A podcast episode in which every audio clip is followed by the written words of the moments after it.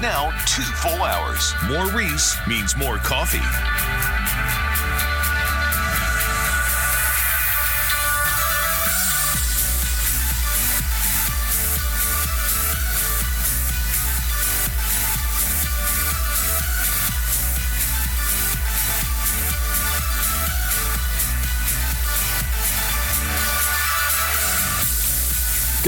Morning, everybody. Welcome to another edition of Saturday Morning Coffee, the Reese Boyd Radio Hour. It is, as always, 7.07 on your Saturday morning, Saturday, May the 23rd. Just like clockwork, rolling out the door at 7.07, I am Reese Boyd, local attorney here in Myrtle Beach with the firm of Davis and Boyd, attorneys at law. I'm your host for Saturday Morning Coffee. Welcome to the show. At Saturday Morning Coffee, we invite you to sit down, pour yourself a cup of your favorite coffee.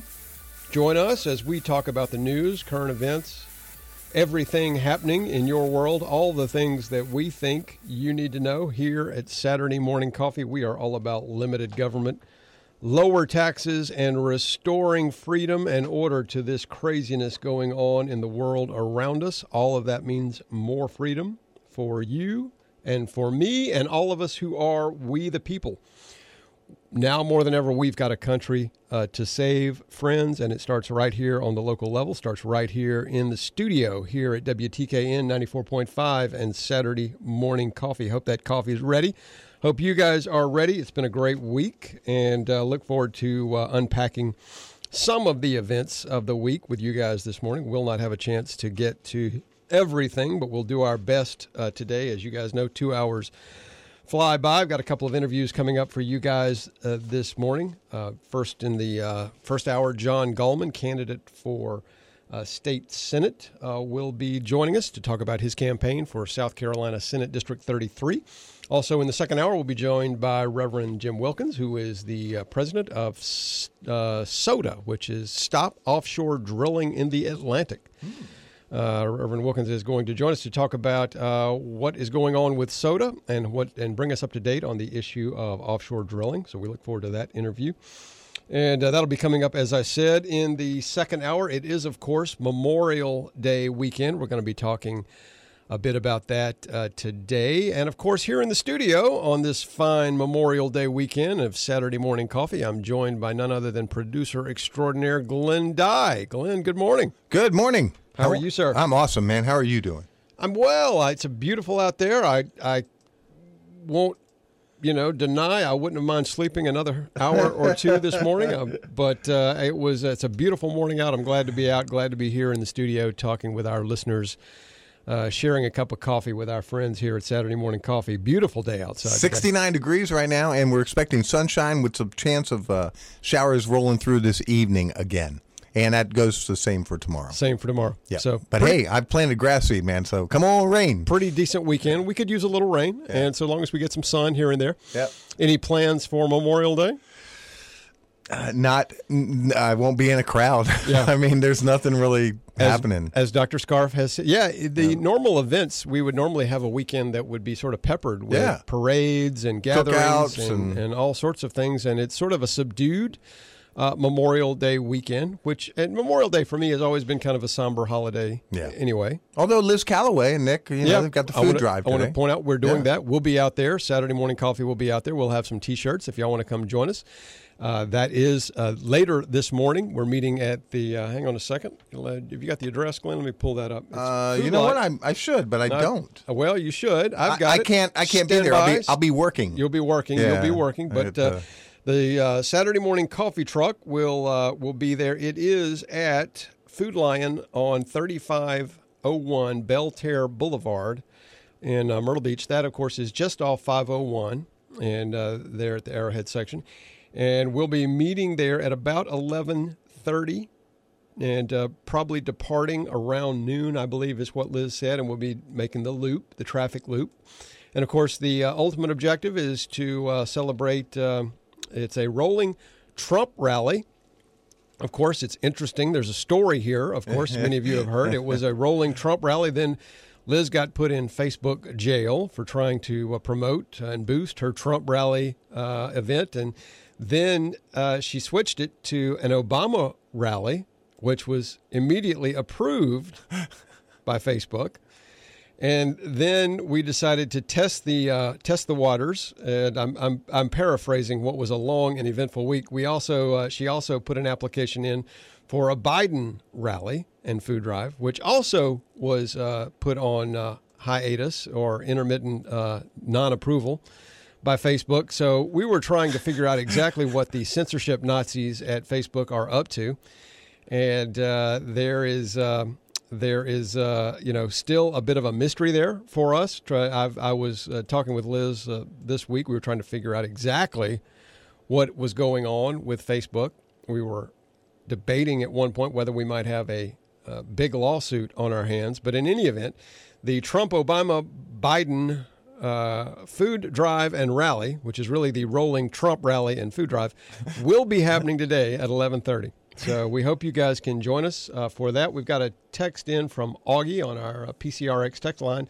Augie says there is also the uh, Memorial Murph Challenge. It's a great way to honor the fallen. Check out the website, uh, Memorial Day Murph.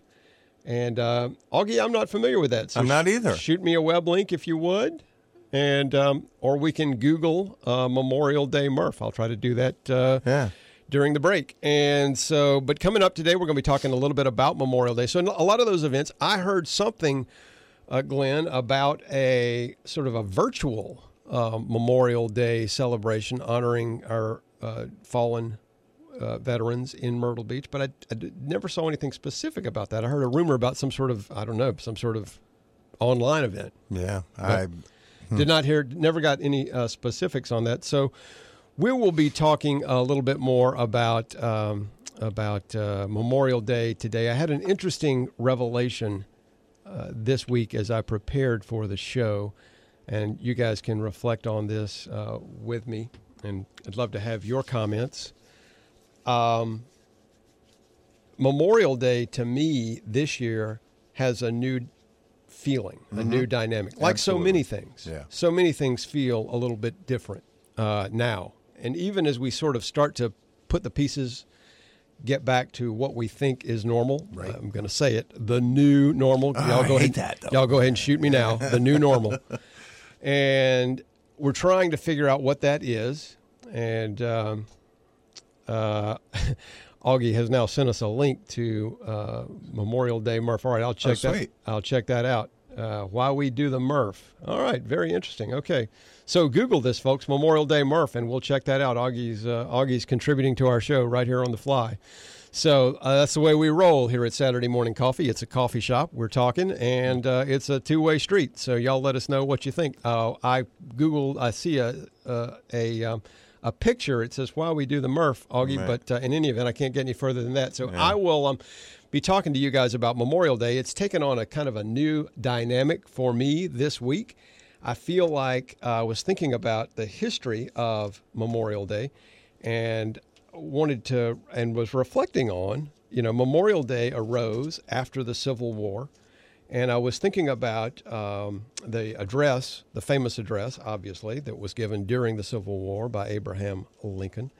And one of the things that occurred to me that I never really thought about is I kept thinking about those honored dead and Lincoln's references throughout the Gettysburg Address to those honored dead. And more particularly, I, I honed in on what Lincoln said about the unfinished work that remains before us. And I don't know if you guys have thought about that lately, but I thought about it in kind of a new light. But I don't know if you guys know this. Memorial Day, of course, is an American holiday observed the last Monday of May, which is coming up this Monday, honoring the men and women who died while serving in the U.S. military. Memorial Day 2020 occurs this Monday, May 25. Originally known as Decoration Day, it originated in the years following the Civil War, and it became an official federal holiday not until 1971. I didn't know hmm. that. Do you know that? I did not. I did not know that. I either. was young. Many Americans, yes, we were all we were all young once. Many Americans observe Memorial Day by visiting cemeteries, holding family gatherings, etc. Of course, while social distancing this year, according to Dr. Birx. The Civil War, which ended in 1865, claimed the lives of more than any conflict in U.S. history and required the establishment of the nation's first national cemeteries. By the late 1860s, Ameri- Americans in various towns had become holding springtime tributes in those cemeteries, honoring the fallen soldiers. It is unclear exactly where the tradition originated. Numerous uh, communities count themselves as sort of the originators of the event. Interestingly enough, some records show that one of the earliest Memorial Day commemorations was organized by a group of freed slaves in Charleston, less than a month after the Confederacy surrendered in 1865.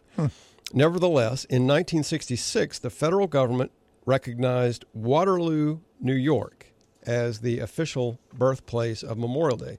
Waterloo, which first celebrated Memorial Day on May 5, 1866, was chosen because it hosted an annual community wide event during which businesses were closed and residents decorated uh, the graves of soldiers with flowers and flags. So a little Memorial Day tradition there for you guys. And I, you know, for me, Memorial Day has always been kind of a somber event. But I, as I was thinking back to Memorial Day and the origins of Memorial Day and the Civil War, and then I was thinking about uh, Lincoln's famous address at Gettysburg, and I was thinking about the unfinished work that he refers to. It is for us, the living, rather, to be here dedicated to the unfinished work that remains before us.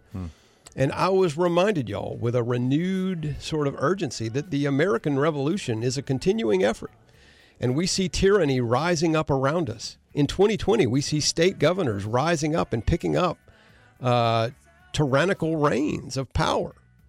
And the American Revolution is an ongoing, we must continue to stand up and fight. And there is unfinished work that remains before us in 2020, just as it was before us in 1863 when Lincoln spoke at Gettysburg. And we have to remain vigilant and we have to continue the unfinished work that remains before us. If we lose our freedom, if we surrender our liberty to a bunch of tin pot dictator governors in 2020, then, as Lincoln said at Gettysburg, these honored dead have died in vain. So, something to think about. We'll get to more of that after these words from our sponsors. Thanks for joining us, y'all. We'll be right back after these words. Stick around. We'll be back. Don't leave town.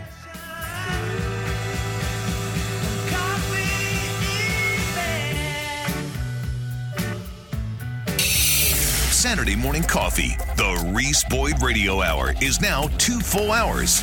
More Reese coming up next on Talk 94.5. Saturday morning coffee. The Reese Boyd Radio Hour on Talk 94.5.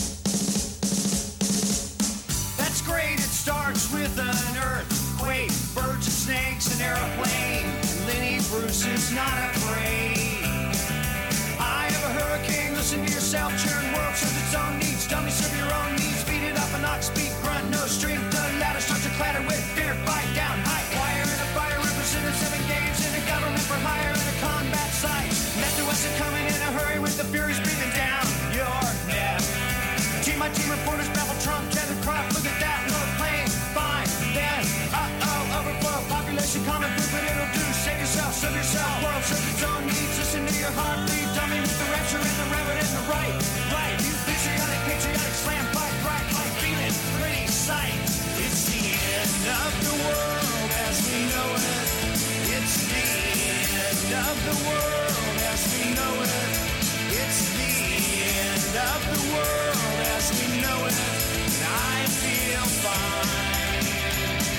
Good morning, everyone. Welcome back to Saturday Morning Coffee, the Reese Boyd Radio Hour. I am Reese Boyd, your host, and it is 7:23 on your Saturday morning, Saturday, May the 23rd, 2020. Hope everybody's doing well. It is the end of the world as we know it, and I feel fine. Uh, that must mean it's time for another coronavirus update, of course. Um, and uh, just to bring you guys up to date on the numbers, according to Johns Hopkins, as published by the Wall Street Journal as of 6 p.m. yesterday, there are 5,121,639 confirmed cases of COVID 19 worldwide, and current worldwide fatalities uh, amount to 333,323. I thought that was an unusual number. Uh, new cases in the United States since uh, the daily total as of yesterday afternoon is 25,905. Total confirmed U.S. cases now are standing at 1.5 million. Actually, 1, 1,577,758. There were 1,380 deaths in the U.S. on Friday. And uh, there were uh, then, with that additional amount, there are now 94,729 total U.S. fatalities thus far. I was anticipating that we might hit the 100,000 mark this past week, but the number, uh, the rate seems to be trailing down, and so we did not. We're at 95,000. That's a good thing. Yeah, that's a very good we'll thing. Trump has announced, uh, I'm sure many of you have heard that Trump announced that when the death toll hits the uh, $100,000 mark, he's going to order all flags to be flown at uh, half staff for some period of time.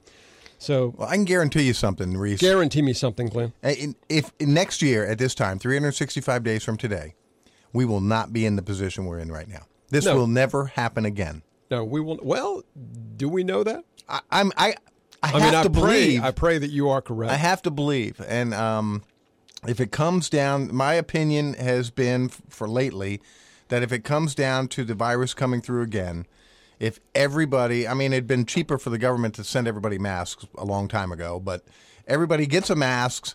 They go on about their business. The the the elderly and the people with compromised immune systems and other problems, they they stay home. Yeah. But we go about our business and we don't shut down our country again. That's what I'm saying. I, I Oh, don't, I hope I don't see I- it happening. We again. cannot. You know, the unemployment numbers, y'all, now uh, trickling very close to 40 million unemployed Americans. and our economy was great. It was it was We the were best it's ever been. The best it's ever been since we've been since we've been keeping records, Yeah. and they have destroyed it. And I want y'all to think about this. Um, the Democratic Party, the Democratic, two people have who has benefited from all this. I always, you know, think about. I'm a, I'm a student of behavioral economics, and when things like this happen, it's always uh, useful to look in the rearview mirror and think, ask ourselves, who has benefited from all of this chaos? Well, the Kennedy Center got 25 million. The Kennedy Center got 25 million. They went at 80 though, didn't Yeah, they? Planned Parenthood got got some. Harvard got some. I mean, there. But who has really benefited, if you think about this, are the Democratic Party and the Chinese Communist Party. I mean, China has benefited Mm-hmm. from all of this, this pandemic. Yep. I mean, how China? I don't even want to speculate about the military implications, but China has managed to do to us in a and I and I use that term loosely. I realize there are some that would maintain this is all just an act of God and the virus just happened and there's nothing that anybody could have done about it. We'll talk about that more. You know, there were two questions that we outlined as central uh, to this uh, that, that have really been eating at me, Glenn and and friends last week we didn't we talked uh, significantly about one what, what the first question was what will we do in november when covid-19 2.0 returns which some speculate that it will. And glenn you have just said uh, that this thing will come you, that we will never do this again. And i i pray that you are correct. Um, because one of the things that I have said on this program, as you know, and I've said it, uh, we were speaking about it just yesterday on Liz's uh, morning drive show, is one of the things that we cannot do. You know, this instance is proving, this episode is proving how much we don't know and how much of this policy has been based on models that were drastically flawed, assumptions that were drastically flawed. And we've made a lot of, as you've said, we've destroyed our economy based on what? And and now we have data. We have to analyze that data and we have to be prepared. I think ultimately where we come down to, even in New York, um, even in New York, Glenn, you have people saying this must stop. This lockdown. Look at the New York Post. This has to stop. And I think hopefully where we come down to when this comes around, we, the element of fear will not be as pronounced. Right. Because we will have been through this before. And we will just do what we have always done. We will use common sense. We mm-hmm. will do what we should have done from the beginning. When which is people get the flu, man, that's what we do. Exactly. exactly what you said. We will use common sense. We will socially distance. We will wear masks. You know, I want to remind y'all the, the Surgeon General just a few months ago was saying, seriously, people, stop buying masks. Yeah. But we will wear masks. We will isolate the people who are most vulnerable. But for the rest of us who are statistically not at risk, and we are not, Right. we will continue about our business and we will preserve the way of life. We will preserve freedom for those of us who can continue to keep up the mission.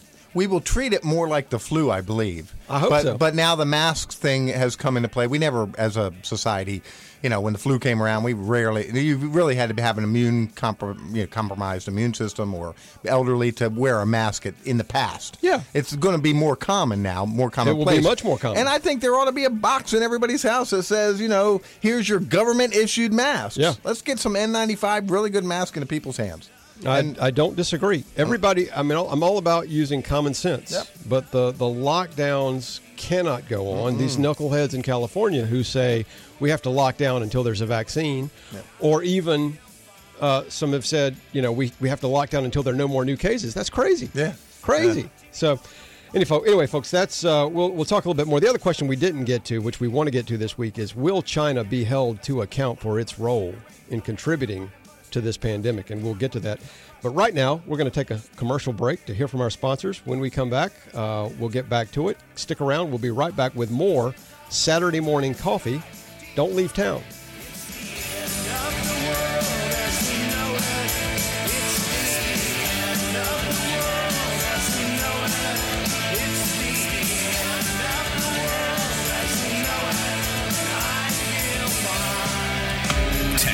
843 798 TALK. Saturday morning coffee, the Reese Boyd Radio Hour on Talk 94.5. Hi, everybody. It's attorney Reese Boyd, your host for Saturday Morning Coffee, the Reese Boyd Radio Hour here on WTKN. I'm also a practicing attorney with the firm of Davis and Boyd, attorneys at law, here in Myrtle Beach. These are certainly trying and uncertain times for individuals, families, and businesses here along the Grand Strand. Please know that our team of professionals at Davis and Boyd stands ready to assist you with all of your personal and business legal needs. So if we can assist you in any way, give us a call at 839 9800. That's Davis and Boyd, attorneys at law.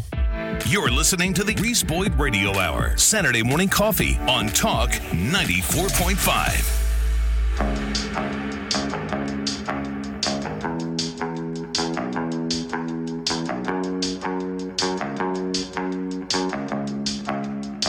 Can't keep my hands to myself. I just stumble, put 'em back up on the shelf. In case my little baby girl is in need. Am I coming out of left field? Ooh, I'm a rebel just for kicks now. I've been feeling since 1966 now. Good morning, everybody. Welcome back to Saturday Morning Coffee, the Reese Boyd Radio Hour. I am Reese Boyd, your host. Joined here in the studio is uh, joining me in the studio here is Glenn Dye, producer extraordinaire. Thank you all for uh, joining us. It is 7:35 on your Saturday morning, Saturday, May 23rd, 2020, and I'm remiss this morning in the intro. I did not give you guys the call in numbers. We do invite you guys to join the program and participate. The call in line is 843 9032 945. That's 843 903 2945. You can also text us on the PCRX text line. That is 843 798 TALK. 843 798 8255. Augie has joined us, as I said earlier, on the PCRXcomputers.com uh, text line this morning. And you can also tweet your host. You can tweet me, follow the show if you will, on social media. The Twitter handle is at Reese Boyd. If you follow us on Twitter, you will also get a link to the podcast episodes when the podcast is pushed. So you'll be able to go back and listen to these delightful episodes at your leisure if there's something you'd like to go back and check uh, or listen to again. Or if you miss an episode, you'll be able to follow us on the podcast. We also invite you to email your comments to us. For those of you who like to email, you can email us at uh, Reese Boyd, SMC. Reese Boyd, SMC at gmail.com. You can also reach me during normal business hours. Many of you call the office, and I enjoy uh, hearing from Saturday morning coffee listeners. The offices of Davis and Boyd, of course, is the office I refer to, attorneys at law. You can reach me there Monday through Friday at 843 839 9800. But we do invite you to join the show anytime at the on the call in line or through the PCRX.com, computers.com text line. Right now, we've got a guest who has joined us here in the studio through the magic of uh, telephony. And uh, he is John Gallman. He is a candidate for South Carolina Senate District 33. John wanted to come on the show today, give us an update about his campaign, and we're going to talk with him a little bit about the upcoming Republican primary here in South Carolina on June 9, just coming up around the corner. So, uh, John's been out campaigning for uh, state senate, and uh, we wanted to get a few words in with him about his campaign. John, can you hear me? I can hear you, Reese. Thanks for having me. Certainly, glad glad to uh, have you with us here on the program. Thanks for joining us for your morning cup of coffee. How you doing this morning? I'm doing great, doing great, man. Thank you so much. I was telling Glenn while I was holding, I sincerely appreciate what you and him are doing uh, to restore liberty here in the great independent Republic of Horry County. Amen. We, you guys uh, nailed it, man. We've been through some un- unusual times with this COVID 19. Uh, but on June the 9th, it cannot be business as usual. It's time for us to bring some change and restore the Republic and the liberty to the people here in Horry County, and that's what we plan on doing on June the 9th. Yeah. How is the campaign going, uh, John? Give us a little bit of an update. I, have heard about some things you're doing, but I know it's obviously been a challenge to campaign during uh, COVID 19 and all of these lock lockdown, stay in place uh, restrictions. How's that been for you? It's it's been going really well, Reese. I tell you, one of the things uh, that the COVID nineteen crisis just put to the forefront of I think everyone's mind. All of a sudden, this just became the most important election of our lifetime. And what I mean by that is we have an economy here in Horry County that is in the intensive care, and if we don't do something really quickly, uh, it's going to be on life support. And so we've had to adjust what we've what our we've had to adjust our strategy in terms of our campaigning. But that's one of the things that John Gallman brings to the table is a unique approach whereby I'm able to adapt and adjust and make decisions no matter what the circumstances are to make sure that we can get our message out there. And that's what we've done, Reese. And, and I think that's what separates me from the other candidates. I've been a partner at a Fortune 400 company for the last 16 years, Edward Jones Investments. And coming out of this COVID 19 crisis, we're going to need some common sense business leadership to get this economy back up and running. And I'm the guy that can do that. Let me ask you this question. You you raise a point. You say fighting the good fight, and that's what we try to do here in this uh, studio every Saturday. That's, we do it around the clock with this show and other shows.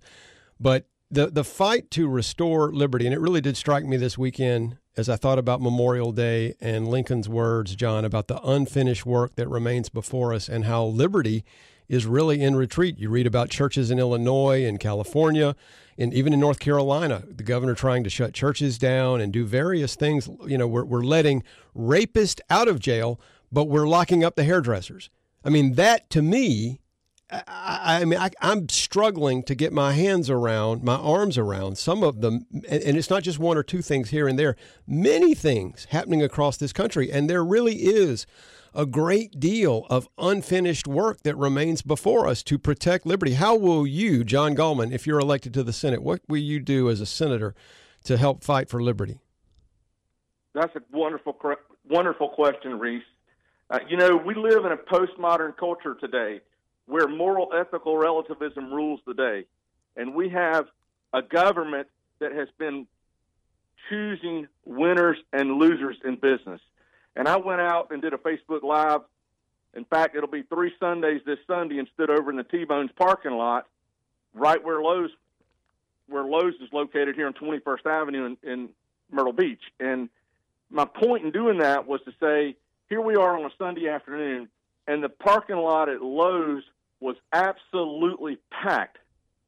And T-Bone's restaurant was not allowed to operate with any patrons inside, whether it would have been social distancing, whether it would have been having plexiglass up to prevent the spread of the virus, whether it would have been having hand sanitizer required at the front door.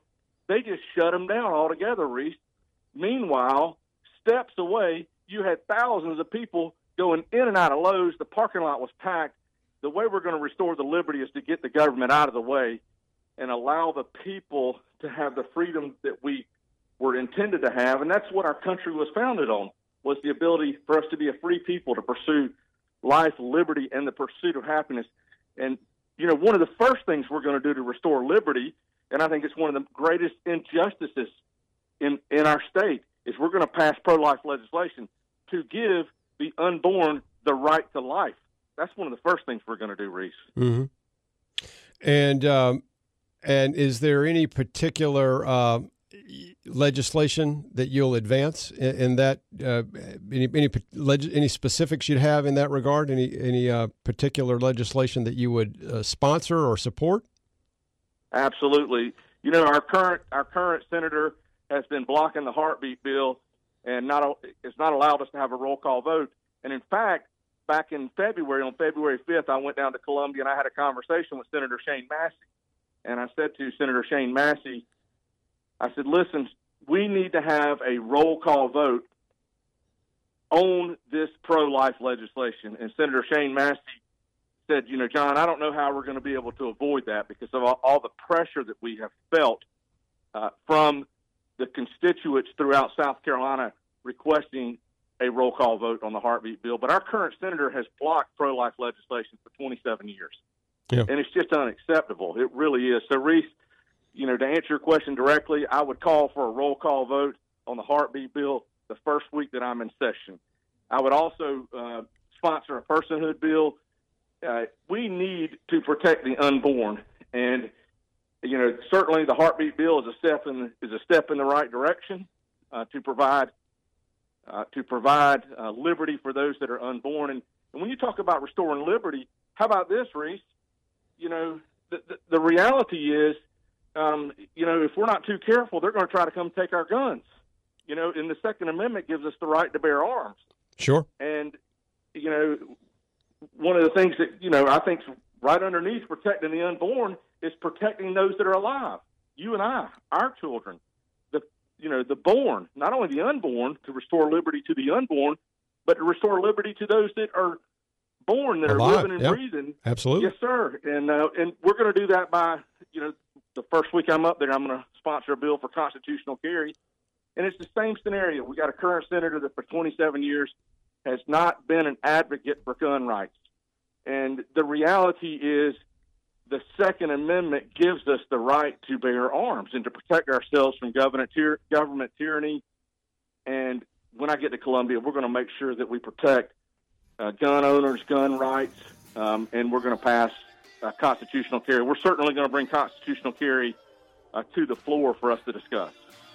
Yeah, I think that's. Uh, I think that would be a great um, thing John, and let me ask you this. There were a couple of other questions I wanted to get to, but I see that we're coming up against a, a, break. Can you stick with us through the break? There were a couple of other questions that I wanted to get to with you that we haven't asked yet. Could you stick with us for a few more minutes? Absolutely. Thank you so much, Reese. I look forward to catching you after the commercial. Yep. Well, folks, that's uh, John Gallman, Senate candidate for Senate candidate for Senate District 33. We're going to take a break here. A few words from our sponsors. We'll be right back after these messages with more Saturday Morning Coffee and John Gallman. Don't leave town.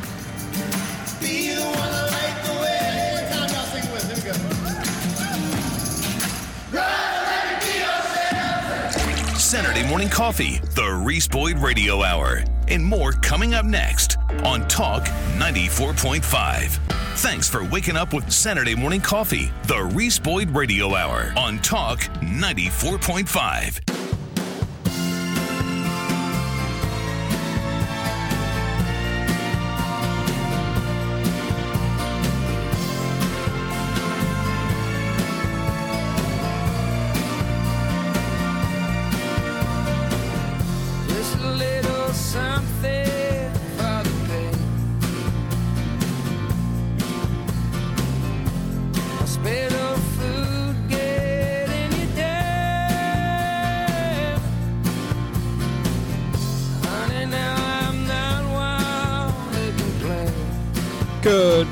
everybody. Welcome back to Saturday Morning Coffee, the Reese Boyd Radio Hour. I am your host, Reese Boyd. 749 on your Saturday morning. Thanks for sticking with us on Saturday Morning Coffee. We're joined here on the program this morning by John Gallman. John is a candidate for South Carolina Senate, Senate District 33. Uh, that's a race including uh, the incumbent Luke Rankin and another challenger Carter Smith. John is with us this morning to talk about his campaign. And just a few moments ago before the break, we were talking about the bills that John would support uh, in the Senate to pursue liberty, not just for the unborn, but also for the born. And uh, John, I wanted to ask you if you are elected, if you're successful in your quest for the Senate, I've long been an advocate as long as I can remember, you've heard people talk about South Carolina as the legislative state. And I think the reality is too much of the strings of government are pulled through the legislative chambers and particularly the Senate, where there just isn't a lot of accountability because most people out in the public don't really understand the way the Senate works. A lot of senators don't even understand the way the Senate works, and uh, so it's it's been my belief for many years now that we need to de- devolve power away from the legislature. You know, the legislative state was designed for a different era. Was designed for the post-war, post-Civil War era, and I think our state government is antiquated in many respects, but in particularly that respect. So I think we need to pe- send people to the General Assembly who are willing to devolve power to the leg- to the executive and to create a more streamlined, more modern state government that's more accountable to the people because you know who your governor is, you know who your secretary of transportation is, you know, you know, but when massive uh, spending bills are manipulated or, or or die or breathe by virtue of the actions of a few senators behind closed doors that you don't even get to vote for. That you know, ninety percent of the ninety nine percent of the people in the state don't even get to vote for. There's very little accountability. So I've been a I've been an advocate for many years of, of devolving power away from the legislature toward the governor's office. But also, there's another thing uh, that I think we need to do, which is reform the rules of the Senate to make the operation of the Senate more transparent and make it more difficult for senators to thwart bills or to do things behind the scene that never see the light of day. And like you said, you you have to force roll call votes. Will you support efforts to make the rules of the Senate and the operation of the Senate more transparent if you're elected? Absolutely, Reese. Absolutely. And I would start the starting place for that would be there's a bill that's in the Senate right now, right now, Senate Bill 285, that is stuck in the Senate Judiciary Committee that our current senator, and if he's listening, Luke Rankin, you should have got Senate Bill 285 out of your Senate Judiciary Committee a long, long, long, long, long time ago because you're right, Reese.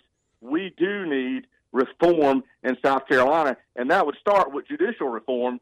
Our judiciary, we're one of only two states that gets our judges the way that we do here in South Carolina. That goes back to the days of, and you're exactly right, Reese, you nailed it. It goes back to the days of old Senator Pitchfork Ben Tillman mm-hmm. and coming out of the Civil War and we don't have a balance of powers. We have a legislatively controlled judiciary, and it is a recipe for corruption. And to that, I would say we need reform, and there's a bill that's sitting in the Senate Judiciary Committee that our current senator chairs, Senate Bill 285, and he's purposely blocking it, just like he blocked the heartbeat bill, because he wants to continue to control and maintain power, which that power this unbridled and unfeathered leads us down trails like Santee Cooper, where the ratepayers are now on the hook for nine billion dollars, some sixty-two hundred dollars per household that has direct Santee Cooper, and forty-two hundred per household that has Horry Electric. Yeah, and so you're absolutely right, uh, Reese. We have to have some reforms, and that would start with, in my opinion, that would start with judicial reform, and we should follow the federal model where the governor would have would appoint them, and then the the, the uh, legislative branch would then confirm uh, the the appointees by the governor. We would hold the governor accountable, and then we would have uh, more balance of. There would be a, ba- a better balance of powers in our judiciary, and and that's desperately needed. You're absolutely right. There is far too much unbridled power that leads to corruption and has led to corruption you know, Reese, and I don't want to go down this trail too much, but we had an we had something called Operation Lost Trust, and the reality is we probably need another investigation down in Columbia because we did end up in a hole called Santee Cooper, you know, nine nine billion dollar hole called Santee Cooper, Mhm. and and folks, that's just not it's just not right. It's not right, Yeah. uh, and we need people to give an accounting for that. Yeah. The irony of that is the same legislators that were charged with overseeing Santee Cooper are now making money through class action lawsuits on behalf of ratepayers, yourself and myself, Reese, and they're making millions of dollars off of their own failed leadership.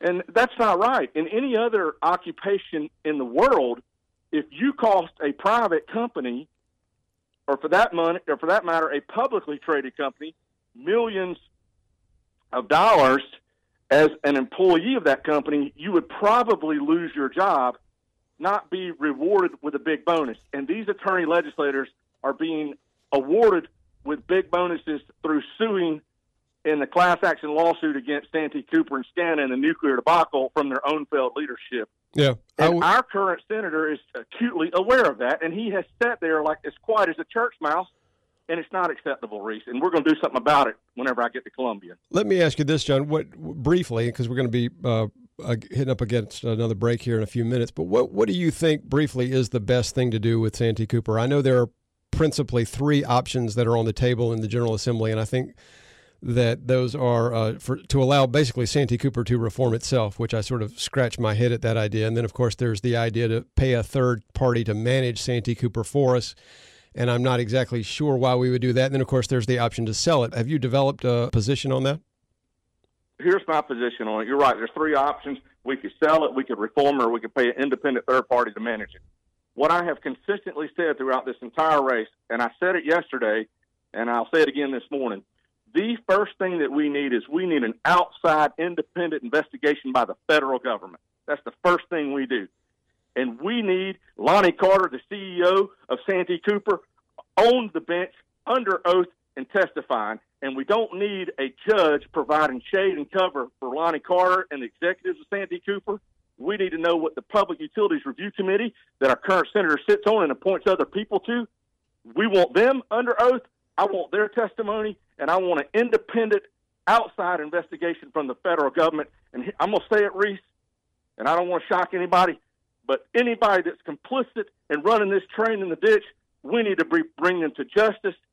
And I'm thinking that some folks may end up in prison, Reese, and, and perhaps they should, but we need answers. And so the first thing I'm going to do before we do anything is we're going to get an outside independent investigation. And I'm calling on the federal government to do that because, quite frankly, I don't trust the state leadership to get the job done, Reese. Well, um, well, John, you've given us a lot to think about, and we appreciate your time. If folks want to get in touch with your campaign, how can they do that? Uh, you can look me up on Facebook, John Gallman for SC Senate 33. It'll take you back to our webpage. Um, feel free to call me anytime. I, I say it all the time, morning, noon, or night, on my cell phone, 843 251 7777. And let me say this, Reese. Um, it is time for us to put the people first, and that's what I intend on doing. I'm going to give 100% of my income from this position back to the community. I'm not going to take one dime. We're going to give the income back to the community. I'm going to serve the people, and we're going to put the people first, Reese, because I truly, truly do believe that the best is yet to come for Horry County. Great. John, thank you so much, folks. That's John Gallman, Senate District candidate, candidate for thir- District 33. And we'll be right back after these words from our sponsors with more Saturday Morning Coffee. Don't leave town. The Reese Boyd Radio Hour, two full hours on Talk 94.5.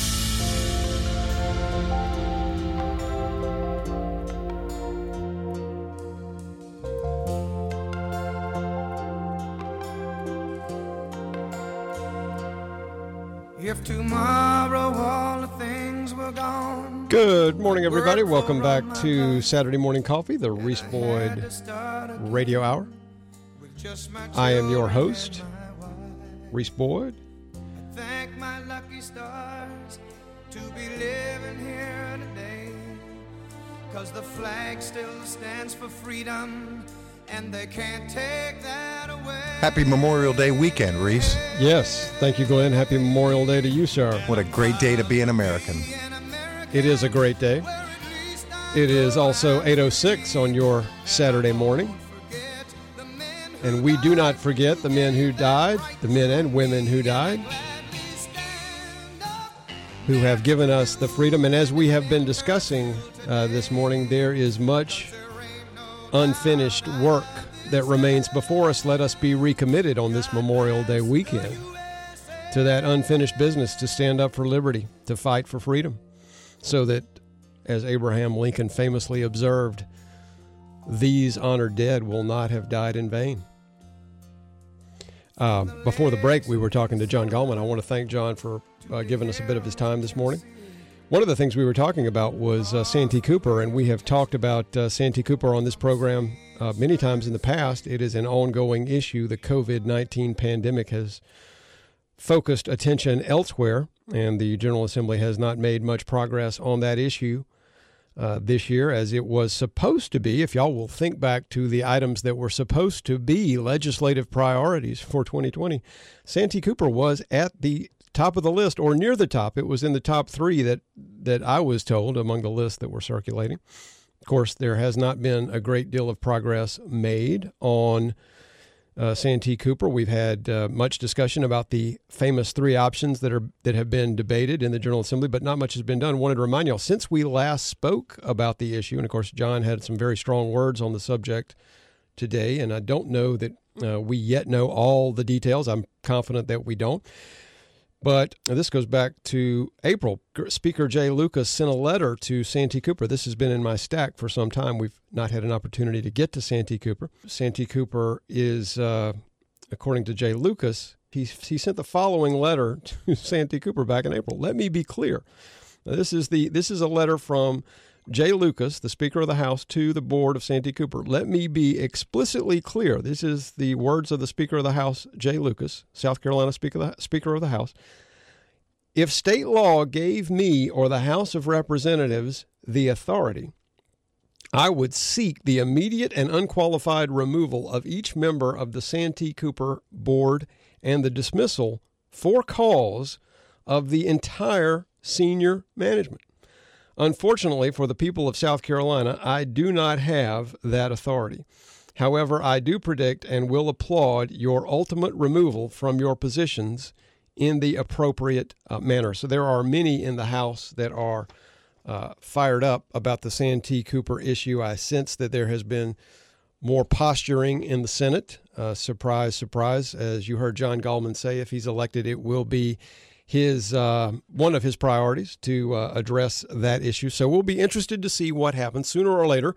Things will begin to get back to normal, and we will see what happens there. But right now, I want to talk about another issue that has been sort of on the back burner lately because of the pandemic, and that is the uh, operation and the activities of uh, the uh, folks involved with Stop Offshore Drilling in the Atlantic. You probably have seen bumper stickers on cars in the area that say soda and the uh, and there's a, a, little I think a little oil derrick in the middle of it with an X across it, and it says uh, soda on the on the sticker, and soda stands for Stop Offshore Drilling in the Atlantic. We are joined uh, here on the show today by the Reverend Jim Watkins. Jim is identified uh, by Soda as their core team leader. I also saw him referenced as the president in a couple of uh, press releases. So, uh, Jim, are you with us? Can you hear me? I surely can. Well, thanks for joining us this morning on Saturday Morning Coffee. Welcome to the program. Have you got your coffee going? Well, I I, I, I do. I'm right here, sitting in my. Uh, I'm assuming you're in a studio of some kind. we we I'm, are. Well, I'm sitting out here on my front porch with my coffee, looking at Pawleys Creek. Well, very good. With with, with birds everywhere. Well, I am glad that you joined us, Jim. I've been following with interest the activities of SODA, and I, it occurred to me as I saw SODA put out various uh, publications this week via email in terms of uh, recommendations for the upcoming June 9 sure. primaries. And so I thought it would be a good time for you to come on the show and update us about, first of all, for those, of, for those who may not be up to speed on the issue, uh, tell us a little bit about soda, what it is, why it came to be, and and what the mission of soda is? Okay, I, I will. Before I do that, as you were talking about Memorial Day, uh, I, I need to share. I want to share something Sure, absolutely. pers- personally. Uh, the uh, as you know from my my uh, interesting background, you know, at one point I was an infantry officer, and the very last thing I did before I left, left active duty was to be an escort officer for a young man who died in, in Vietnam, and uh, be with be with his his his uh, his body as it returned to uh, Chester, South Carolina. Uh, never met him, but I got to know him really well because escort officers are charged with responsibility of of being with body whenever uh, it the public is is there. So I really got to know his hometown and his family, and then I went with the body up to Arlington and had the honor of presenting the flag that had been on his casket to his mom. And that's what I'm thinking about this Memorial Day, and uh, all the folks out there, many of whom are are still nameless. And anyway, and yet. I thank Thank you for that. yeah, need to share that. Uh, soda, I stop offshore drilling in the Atlantic, and uh, it, soda.southcarolina.com, S-O-D-A dot C dot com. That's our, go there and you can find out lots of stuff. hmm But, but uh, when we began to hear uh, that uh, is a possibility of there being seismic testing and uh, oil drilling, offshore oil drilling in the Atlantic um, off the South Carolina coast. Um, a group of folks got together. Uh, it was five and a half years ago, and we had met every uh, two weeks, lately by Zoom, of course, uh, for for over five and a half years, with the mission of uh, stopping offshore drilling, uh, seismic testing, offshore drilling. Um, we're uh, all volunteer, nonpartisan, grassroots organization. We try to accomplish our mission through education and advocacy. Uh, I, I work with a lot of different um, groups in my my life, but this is right up there on the top of the most able uh, uh, group of folks, dedicated group of folks I've ever worked with. We include uh, uh, realtors, attorneys, uh, clergy like me, uh, the uh, uh, people who have worked in the uh, in the energy field, uh, the first woman to head up an oil rig in the Gulf, uh, people who uh, represent uh, uh, uh, small business, um, just a remar- uh, remarkable group of people, Mhm. and I can't can't say enough about them and their dedication. Yeah. Uh, and really want to stress uh, uh, the nonpartisan nature of what we do and what we found out. Uh, you, you mentioned, um, I'll get, I want to share uh, where, where we are right now Mhm. from from several perspectives. Uh, Uh, legisl- Briefly, Jim, Mhm. give us give us a quick uh, recap, but I'm going to let you come back after the break. But yeah, gi- give us a brief synopsis of where we are now. Okay. Uh, uh, inter- legally, uh, the lawsuit from 19 South Carolina coastal cities uh, and towns, joined by the South state of South Carolina, Mm-hmm. uh, has just now received the last of the documents uh, that the National Marine Fisheries Service was ordered to uh, provide Mm-hmm. took a while to get all the documents. Yeah. Uh, and now the our legal folks are going through those documents uh, with the uh, the notion that the decision uh, uh, to lease uh, to issue the uh, uh, incidental harassment authorizations that allow seismic companies to operate off our coast. That is, how many marine animals are you're going to kill. Yeah, Jim, we've got to we've got to take a, we've got to take a quick break to hear from our Uh-huh. sponsors. But I, I've got a few more questions for you. We want to hear a little bit more about stop offshore drilling in the Atlantic. So stick with us if you will, folks, and we'll be right back after these words from our sponsors with more Jim Watkins and Saturday Morning Coffee. Don't leave town.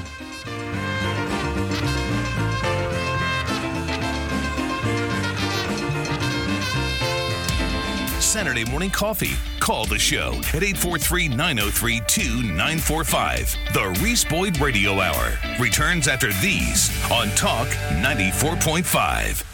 Saturday morning coffee.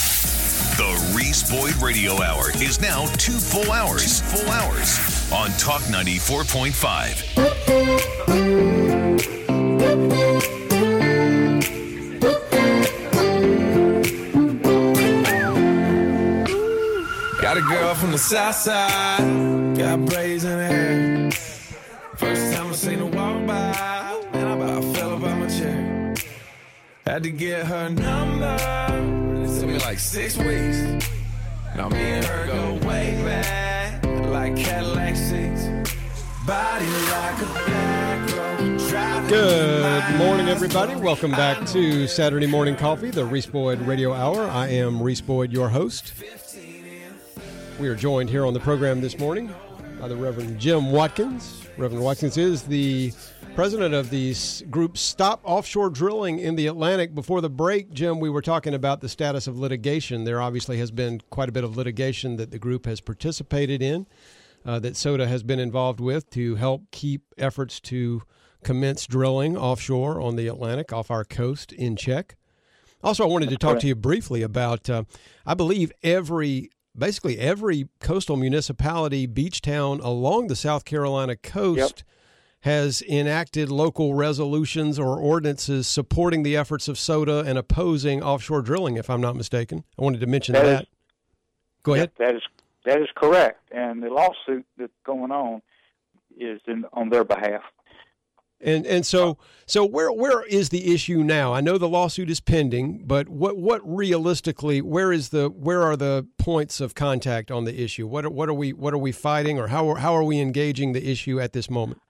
Okay, at this moment, again, uh, the our legal folks have the documents that they now need to that they need to get, begin to uh, move forward, Mhm. and they're studying those documents now.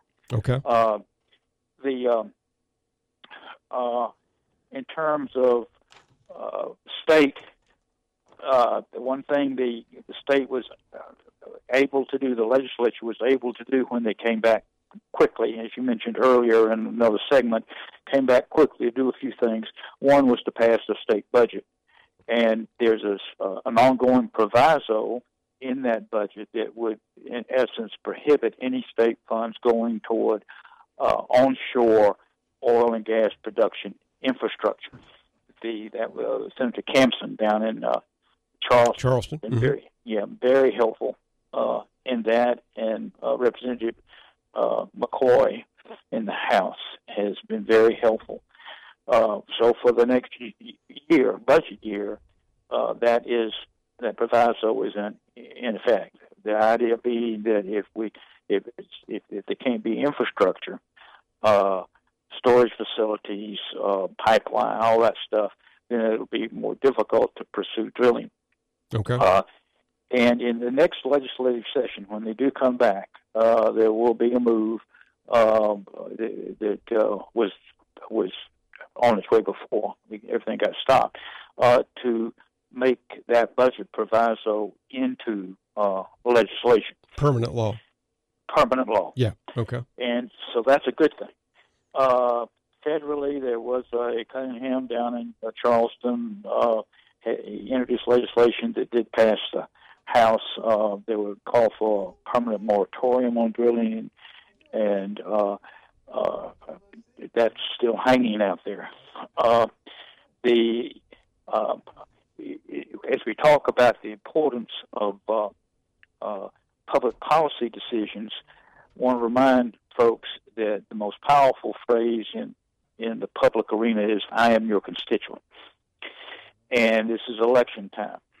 So one of the things that we do during election time is that we survey all the candidates first in the primary for the primary election, and then for the general election in November, and we ask them uh, where do they stand on seismic testing, where do they stand on offshore drilling, hmm and and what concretely, what have they done concretely to stop hmm drill, testing and drilling? And uh, again, if you go to soda.sc.com, you will find the complete survey uh, and results of the survey in Horry, Horry, Georgetown, the, the area, and then statewide and stuff like that. And and Jim, Uh, Jim, if I may, let me note, and I'm I'm not one to uh, I don't want to uh, critique my guest. You're the expert on Soda SC, but I am looking at the website now, and I just don't want folks to be confused. I do not see a dot, according to what my web browser is pointing to right now. The address is sodasc Dot com. dot com. Yes. Well, Okay. either way, apparently. Oh, okay, uh, okay, you know, good. Whatever, whatever works. Yeah. Whatever works. All right. If you if you Google, I will tell you this: if you Google "stop offshore drilling in the Atlantic," it will take you to the website. So That's right. That's right. okay, And uh, and we also have people, and I am not one of them, who are computer experts.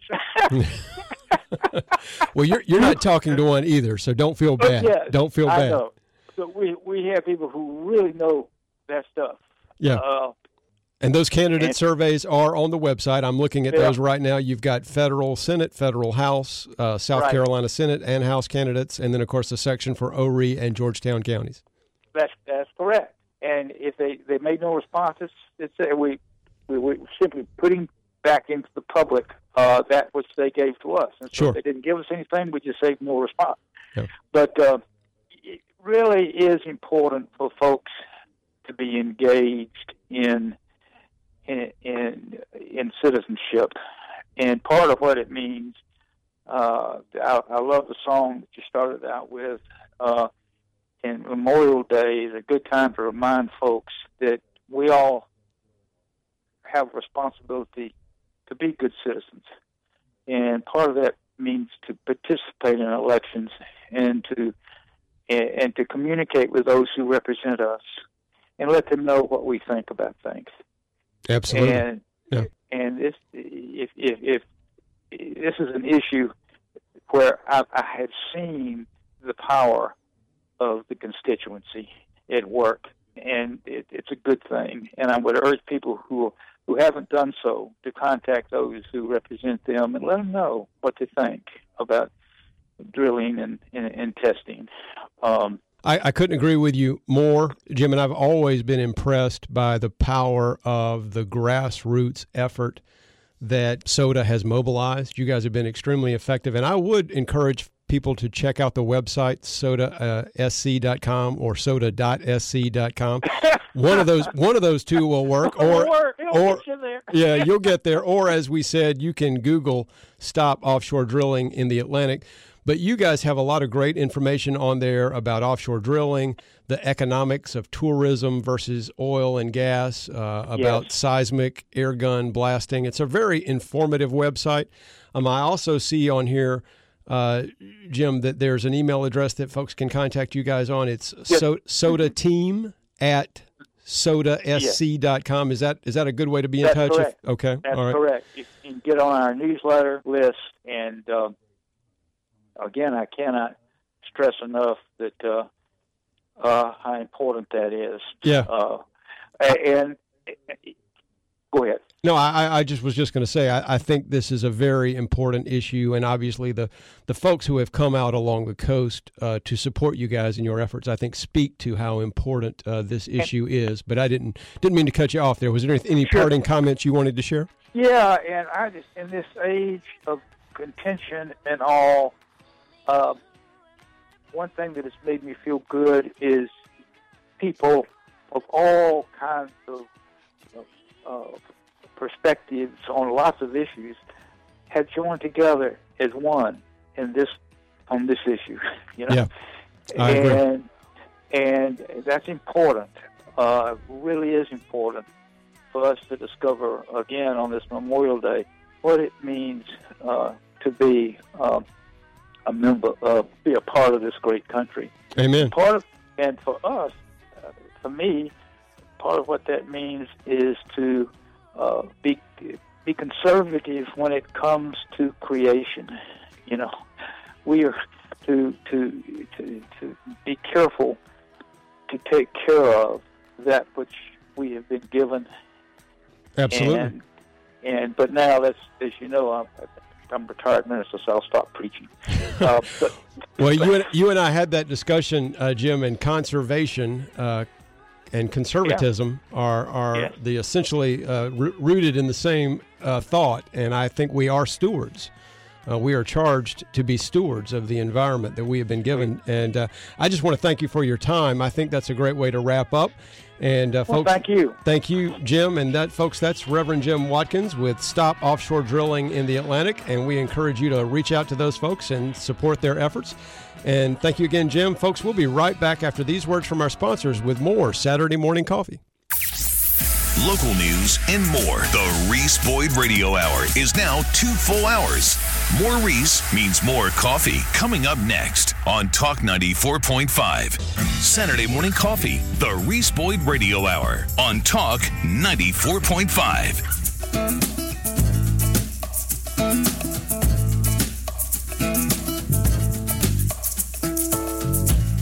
In a cave below the ground, way down. It's cold and it's dark.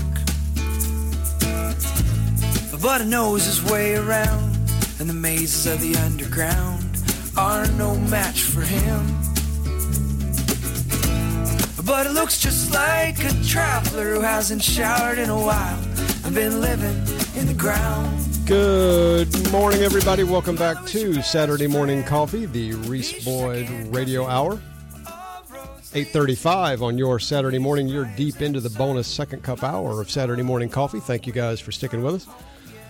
Like a traveler who hasn't showered in a while. That's what I feel like, Glenn. well, you haven't shaved in a while. I, I haven't know shaved that. in a while, Haven't showered Did- in a while. You didn't even notice. I got a I- haircut. I, noticed. Actually, I just had. I a- had to get up and be there at 8 a.m. in order to get a haircut. That's the earliest haircut I've ever You're looking high life. and tight. I started to say something, and we got interrupted by a call or something. But you're looking high and tight. I'm. I'm. I, Glenn, a little personal uh, achievement, have a haircut scheduled for Tuesday. Oh, good for you. Good for So you. the Yeah. Grizzly Adams look is going to go away. My wife has told me you'll be getting a haircut on Tuesday. There will be a shave. Yeah. So uh, we'll see what uh, we'll see what Tuesday brings. But I'm very excited. It's almost like Christmas. It is. I, I was so excited. I'm like, finally, I'll, I'll be clean shaven. I'll have a haircut. I got that done. Then I headed to the chiropractor, and then I headed to a install for shades and shutters. Well, so- you're good to go. Yeah, I, I rolled that day. It was rolled. a really busy day. Hey, I wanted to point out that Yeah. The golf course guy, um, he's uh, texted us this morning about the Murph. The Murph, yeah, the Murph challenge. It- here's the challenge. It's a one mile run, 100 pull ups, 200 push ups, 300 squats, and then another mile to run. Yeah, it's He not an easy will- workout. He says it will push you to the limit. I think that yeah, that is the limit for many of us. Yeah, I, I don't think I'll be participating in that. it's that um, it's that one mile run, you know, with the that ankle and the foot got turned around backwards. I don't run like I used to, so um, yeah, I won't be doing that. Yeah. And I want to again thank um, Reverend Jim Watkins for joining us on uh, the show to talk about soda and the efforts to stop offshore drilling in the Atlantic. Appreciate uh, what they're doing. Also, want to give a shout out to the climbers. The climbers have texted in this morning saying they actually think that it's uh, not a bad idea. So there, I realize there are two sides to uh, this debate. But again, I would uh, I would note that every town where the issue has come up on the coast, uh, as far as I'm aware, uh, every town has voted to oppose it, and I think there are some uh, there are some risks that can't be uh, that can't be accounted for, can't be isolated, and it's uh, a question. I, I think it's a question, frankly, of where we are in Right. terms of our energy independence. If we really needed that oil to be energy independent, if there were gas lines, Yeah, since I mean, Trump's been in office, we uh, haven't really needed any, have we? So, but uh, but uh, I, I do want to thank uh, Reverend Watkins for coming on and, and sharing with us about the efforts of uh, stop offshore drilling in the Atlantic. One of the things we did not uh, get to wrap up were all the bits in my COVID nineteen stack, uh, Glenn.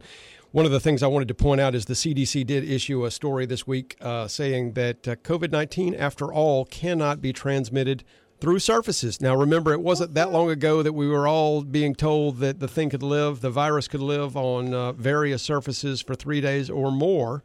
Now, the CDC is telling us the virus does, it basically spreads person to person from being around people who are infected.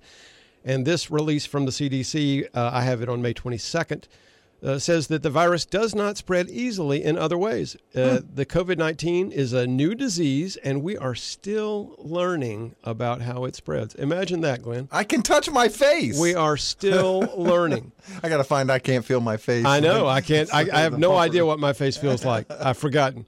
It can be spread in other ways, but there these are not thought to be the main ways the virus spreads from touching surfaces or objects. It may be possible that a person can get COVID 19 by touching a surface or an object that has the virus on it and then touching their own mouth, nose, or possibly their eyes.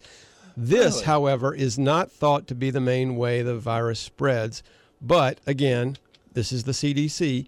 We are still learning more about this virus. And I just, it reminds me of the many things. And again, I want to remind you guys it wasn't that long ago that the Surgeon General was saying, seriously, people, stop buying masks. They don't do anything.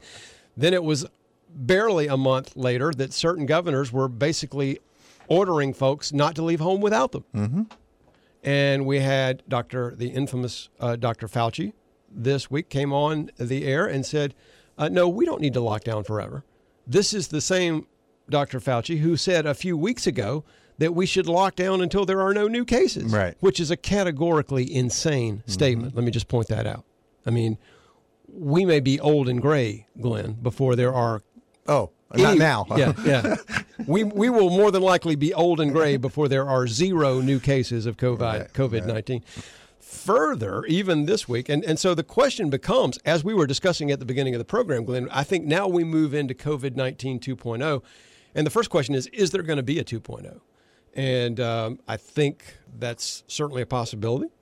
Uh, the Obama administration, uh, scientists, this from May 22nd, uh, scientists from the Obama administration are warning that the U.S. has three months before the second wave of COVID 19 infections erupt. Erupt. Science, scientists from the Obama administration are warning the U.S. has three months before the second wave of COVID 19 infections begin. In their seven page report, the group of nine scientists are advising the nation to restock on medical supplies before the fall and not to count on a vaccine being developed. And uh, there's uh, various other comments about the CDC and some fear mongering on the issue. But I want to note that Dr. Birx, the infamous Dr. Scarf, reported this week that uh, reported coronavirus death tolls may be overstated by a factor of 25%. Really? Yeah. I like her scarves. She's you like her scarf? classy. I She's do. classy. I, she's a classy gal. Yeah. I, I I- say Dr. Scarf partly in jest Yeah, because yeah. the scarves are so She- noteworthy. it's like, yeah, it's Yeah. noteworthy. You're right. Yeah. So, but yeah, it's an interesting question because Glenn, the question that we were discussing at the beginning of the program was how do we take we we obviously sweep away these models which were grossly inaccurate. We replace that with real data, but now the there is a real bias at work to, as we have discussed on this program many times, to overstate the death toll, to mm-hmm. overstate the impact of COVID nineteen, to continue to justify these harsh measures. Again, the two parties that have primarily benefited from all this, which we need to keep in mind, the Democratic Party and China, not coincidentally.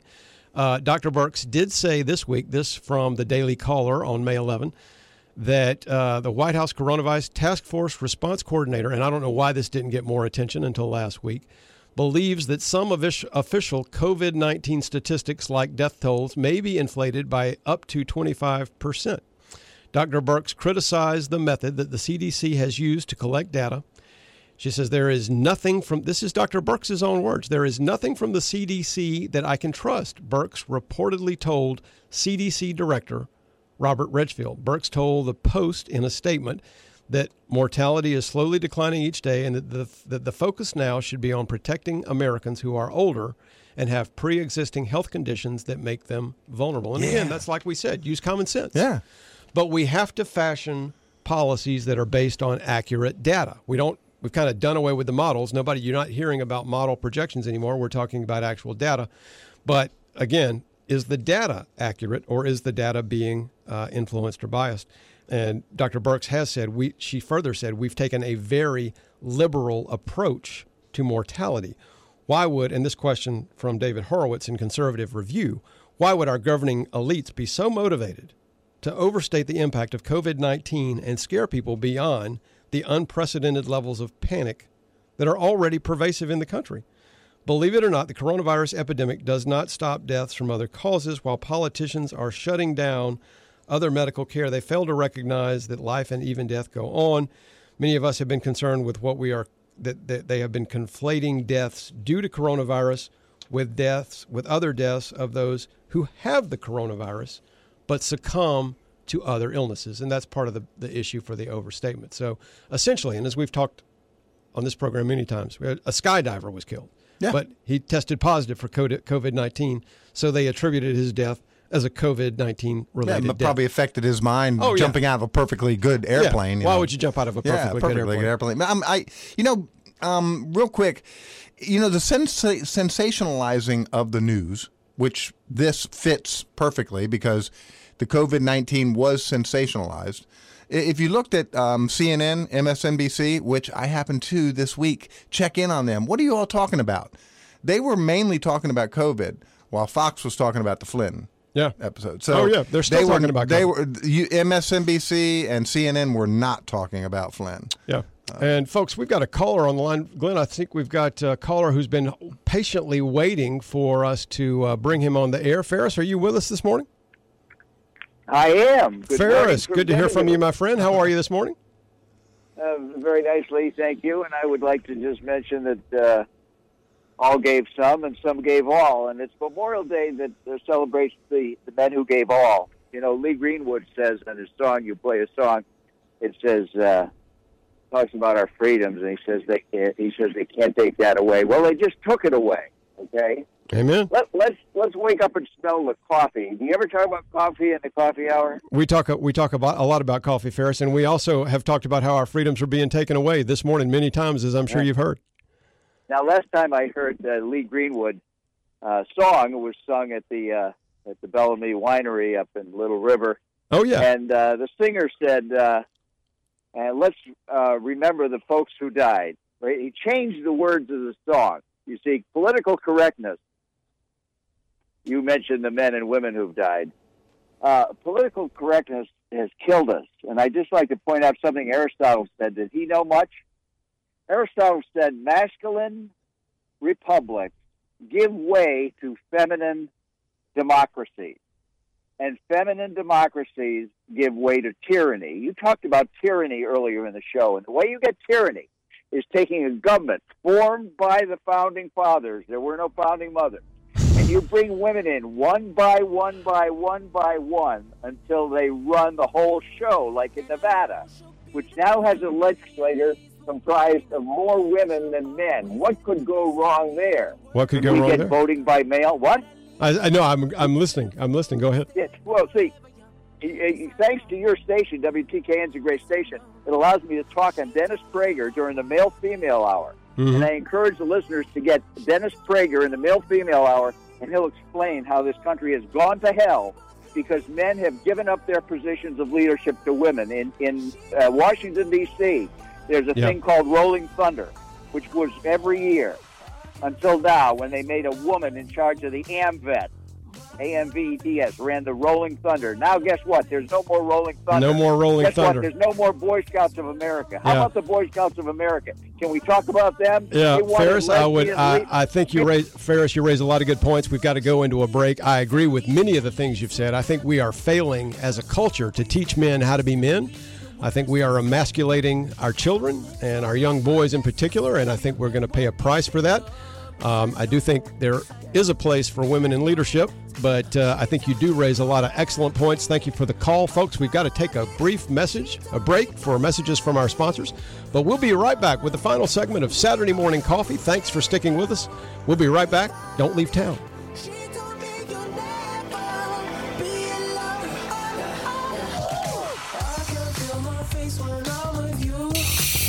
Saturday morning coffee. The Reese Boyd Radio Hour is now two full hours. More Reese coming up next on Talk 94.5. You're listening to the Reese Boyd Radio Hour, Saturday morning coffee on Talk 94.5. Alright, stop, collaborate and listen. Ice is back with my brand new invention. Something grab some older me tightly, flowing like a apple. Daily and nightly, will it ever stop, y'all? I don't know. Turn off the lights. And I'll go to the extreme. I rock a mic like a man who light up the stage and wax a jump like a candle dance. Caress the speaker that booms. I'm killing your brain like a poisonous mushroom deadly. Yeah, man. Now we get back to the Reese Boyd Radio Show and Saturday morning coffee, man. Yeah, man. You're getting very good at that, man. Thank you, man. Welcome back, folks, to Saturday Morning Coffee. I can't believe two hours are That's over. amazing. Uh, Glenn, 8.52 on your Saturday morning, and your two-hour edition of Saturday Morning Coffee is wrapping up. Andy's chiming in saying the hours have flown by. Yes, they have. Andy, as a matter of fact, I want to tell you folks, all of you who have texted in, uh, every time I try to text y'all back, I'm getting a message that we are over quota on our messages. So I'm not ignoring you, but I have not been able to reply this morning. But want to circle back to the topic we opened the show with. There was much more that we want to get uh, to today. We just didn't get a chance to get to it all. I had some more COVID 19 uh, thoughts I wanted to share um, more thoughts on liberty and, and tyrannical governors. We will ultimately get to that. Uh, the, the conversation will continue. It must continue. I also, wanted to talk to you a little bit about Michael Flynn and the FBI. We just didn't get a chance to get to that today, but we'll save that for next week. As I prepared for the Memorial Day weekend, folks, as I thought about uh, the ori- originating, uh, origination, the origins, excuse me, of the holiday, and I went back to the Civil War thought immediately of Lincoln and the infam- uh, the famous address at Gettysburg, and and it reminded me of the unfinished work that the American Revolution and the fight for freedom is an ongoing struggle. And I just, as we often do on this uh, this uh, program, I go back to the historical documents that remind us of the greatness of this country and what this country is all about. And I just want to take a moment to share with you guys uh, the Gettysburg Address uh, that Lincoln gave, which is just a model of brevity. Four score and seven years ago, our fathers brought forth on this continent a new nation, conceived in liberty and dedicated to the proposition that all men are created equal. Now we are engaged in a great civil war, testing whether that nation or any nation so conceived and so dedicated can long endure. We are met on a great battlefield of that war. We have come to dedicate a portion of that field as a final resting place for those who here gave their lives that that nation might live. It is altogether fitting and proper that we should do this. But in a larger sense, we cannot dedicate, we cannot consecrate, we cannot hallow this ground. The brave men, living and dead, who struggled here have consecrated it far beyond our poor power to add or detract. The world will little note nor long remember what we say here, but it can never forget what they did here.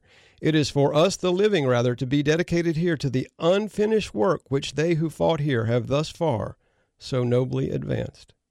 It is rather for us to be here dedicated to the great task remaining before us. That those, that from those honored dead, we take increased devotion to that cause for which they gave the last full measure of devotion. That we here highly resolve that these honored dead shall not have died in vain, that this nation, under God, shall have a new birth of freedom, and that government of the people, by the people, for the people, shall not perish from the earth. Words to think about, folks, on this Memorial Day weekend. Want to play as a special tribute to all of our vets, excuse me, all of our all of our families of service members who have given the ultimate sacrifice. One of my favorite versions of America the Beautiful. This is the one and only Ray Charles, and I want you guys to listen to the words here on Saturday Morning Coffee.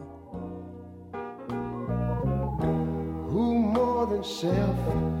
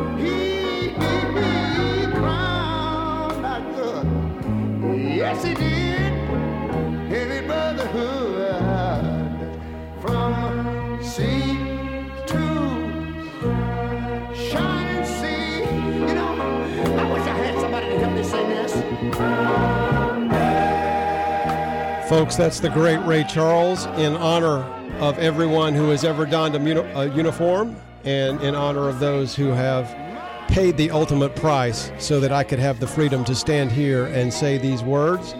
May we all remember those sacrifices this weekend and this Memorial Day Monday. May we take increased devotion to that cause that remains before us, folks, which is protecting the liberty for which they gave the ultimate sacrifice. Let me leave you with this bit of wisdom from the Proverbs, as we always do. Trust in the Lord with all your heart. Lean not on your own understanding. In all your ways, acknowledge Him, and He will direct your paths. Y'all have a blessed Memorial Day weekend. We'll be back next week with more Saturday Morning Coffee.